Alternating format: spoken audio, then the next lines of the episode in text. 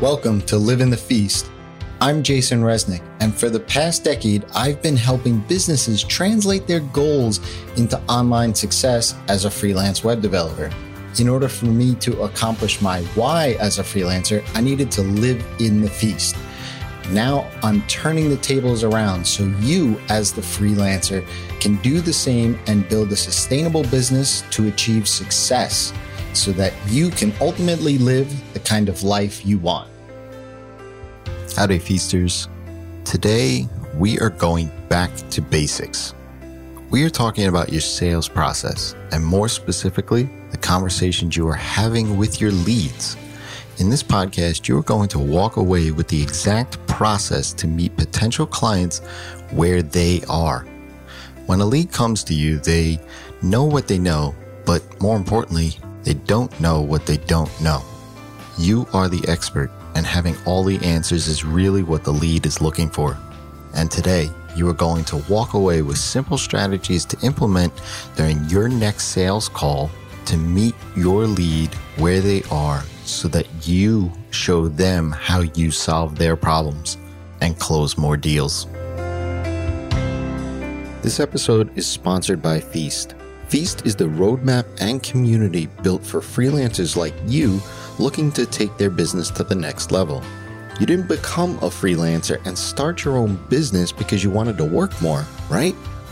Want better clients, command higher prices, build recurring revenue so you can stay out of the famine for good? Feast will help you focus and remain accountable through coaching calls, community, an exclusive mastermind group, and a ton of resources and tactics that work for today's market. Head over to rezzz.com slash feast to check it out. And while you're there, take a look and grab the free lesson and the KPI spreadsheet, which I use to track my own content marketing.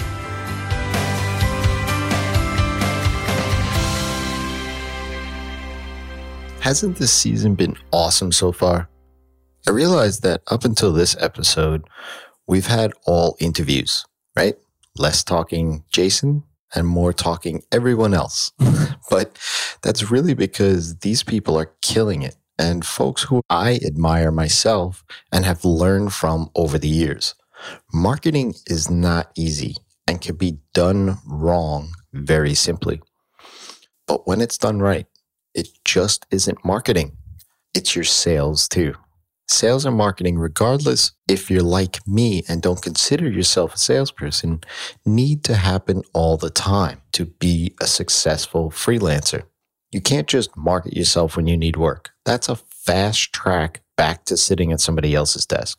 So that's why I wanted to bring onto the show folks who are living, breathing sales and marketing and doing it in ways that maybe you haven't thought about before and can use those strategies and tactics that are tried and true.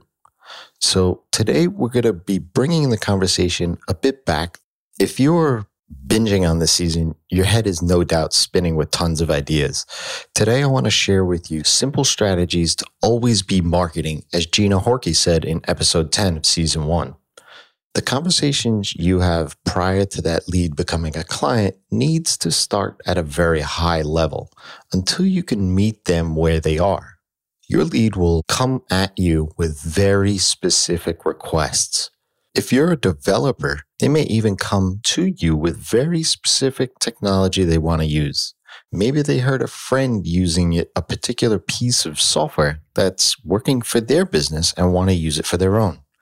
Maybe they'll ask you to use the next big thing that they heard about at some conference that they attended.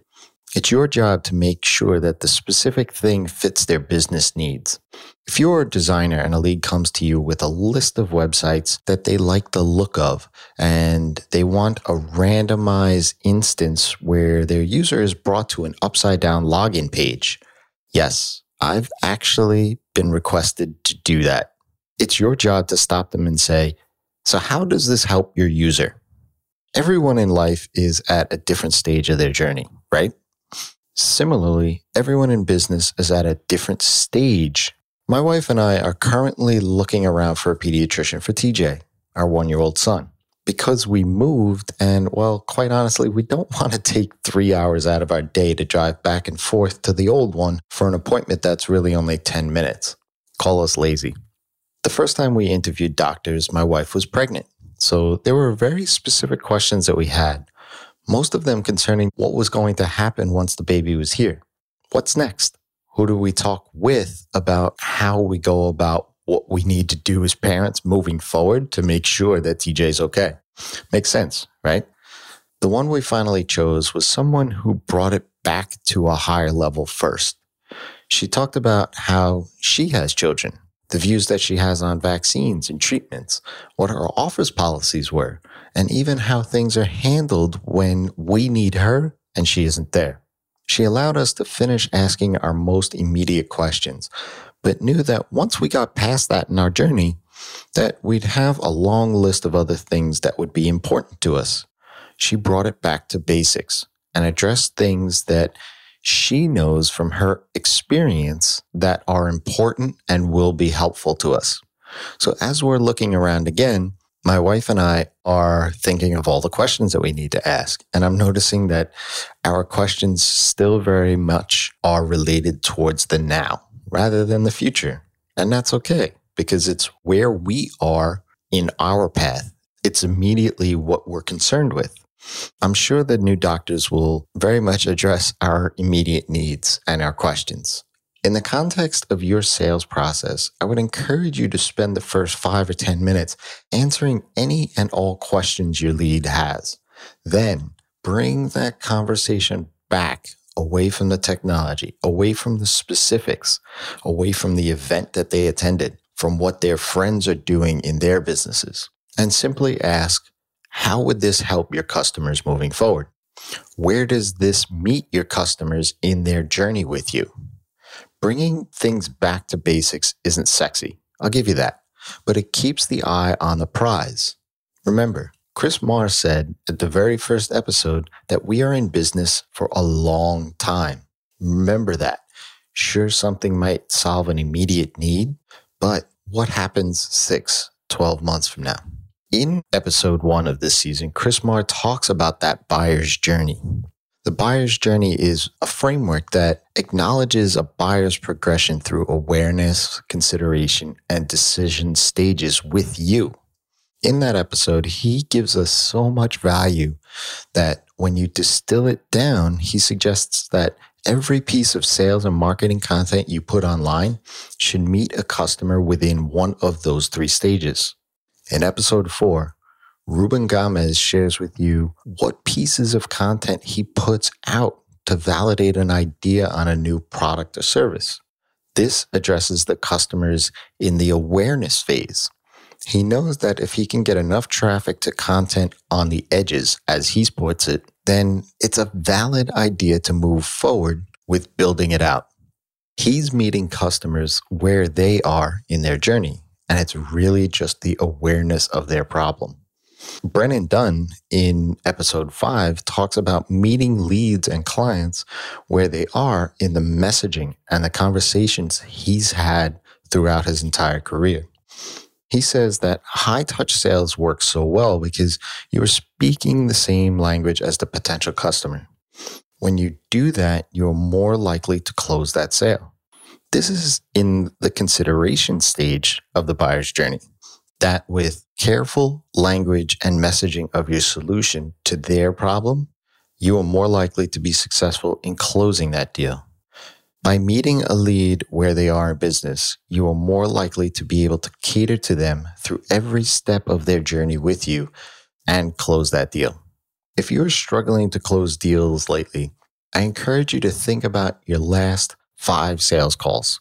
Did you bring it back to basics or did you just talk about the immediate needs? Did you find out what their business goals were for the next three, six, 12 months even? Did you ask them what feedback they've received from their customers over the past year? Did you speak about facts rather than theory and opinion? Did you ask them why they came to you in the first place? These are all acceptable and necessary components of a good sales call. You can't get a clear picture of where someone's business is through a 30 minute call without these questions. You can't know if you can really solve their problem without the sorts of answers to these questions. These questions elevate the conversation from the tasks that they came to you with to a business strategy session that, even if it's not something you do, will give you a much clearer picture as to what the success could be if you close that deal. Remember, anyone can write code or design a website or write blog posts. Think about it. They're talking to you right now about those very things, not the person that did them before, right? If you are able to focus on what the customer has in their mind of what success looks like, whether that's more leads, people walking through their store door, or revenue, they will continue to come back to you over and over again. Meeting your leads where they are with whatever interaction they have with you whether that's a blog post, sales call, or even at an event, will put you and your business in a better spot to land that client. The takeaway for this show is for you to hop onto your social platform of choice. You don't even need to be on it very much, but take 30 minutes and search for questions that you have answers to. This could be in a Facebook group where you ask your own questions of people about your business. It could be in a comment on a busy LinkedIn thread that someone shared about a new tactic they employed in their business. Search on Quora by finding a question in a particular topic that you just answered for a lead by way of email. Moving forward in your content marketing, whether it's a blog post, social media share, just about anything you do online, before you press that button, ask yourself, does this help someone in the awareness, consideration, or decision stage of their journey. If you would like help finding out how to meet your potential clients where they are in their journey, I encourage you to check out the sales kit at rezzz.com slash sales kit. You'll learn exactly how to set up a system that brings you the questions people ask about what struggles they are having straight to your inbox there's really no better place to start moving someone through their buyer's journey than to answer their immediate questions and provide value right away. So, I hope this was helpful. Let me know in the comments below, share a tweet. I want to hear how this is helping you. What questions are you asking now in your sales process to meet potential clients where they are? So, until next time, it's your time to live in the feast.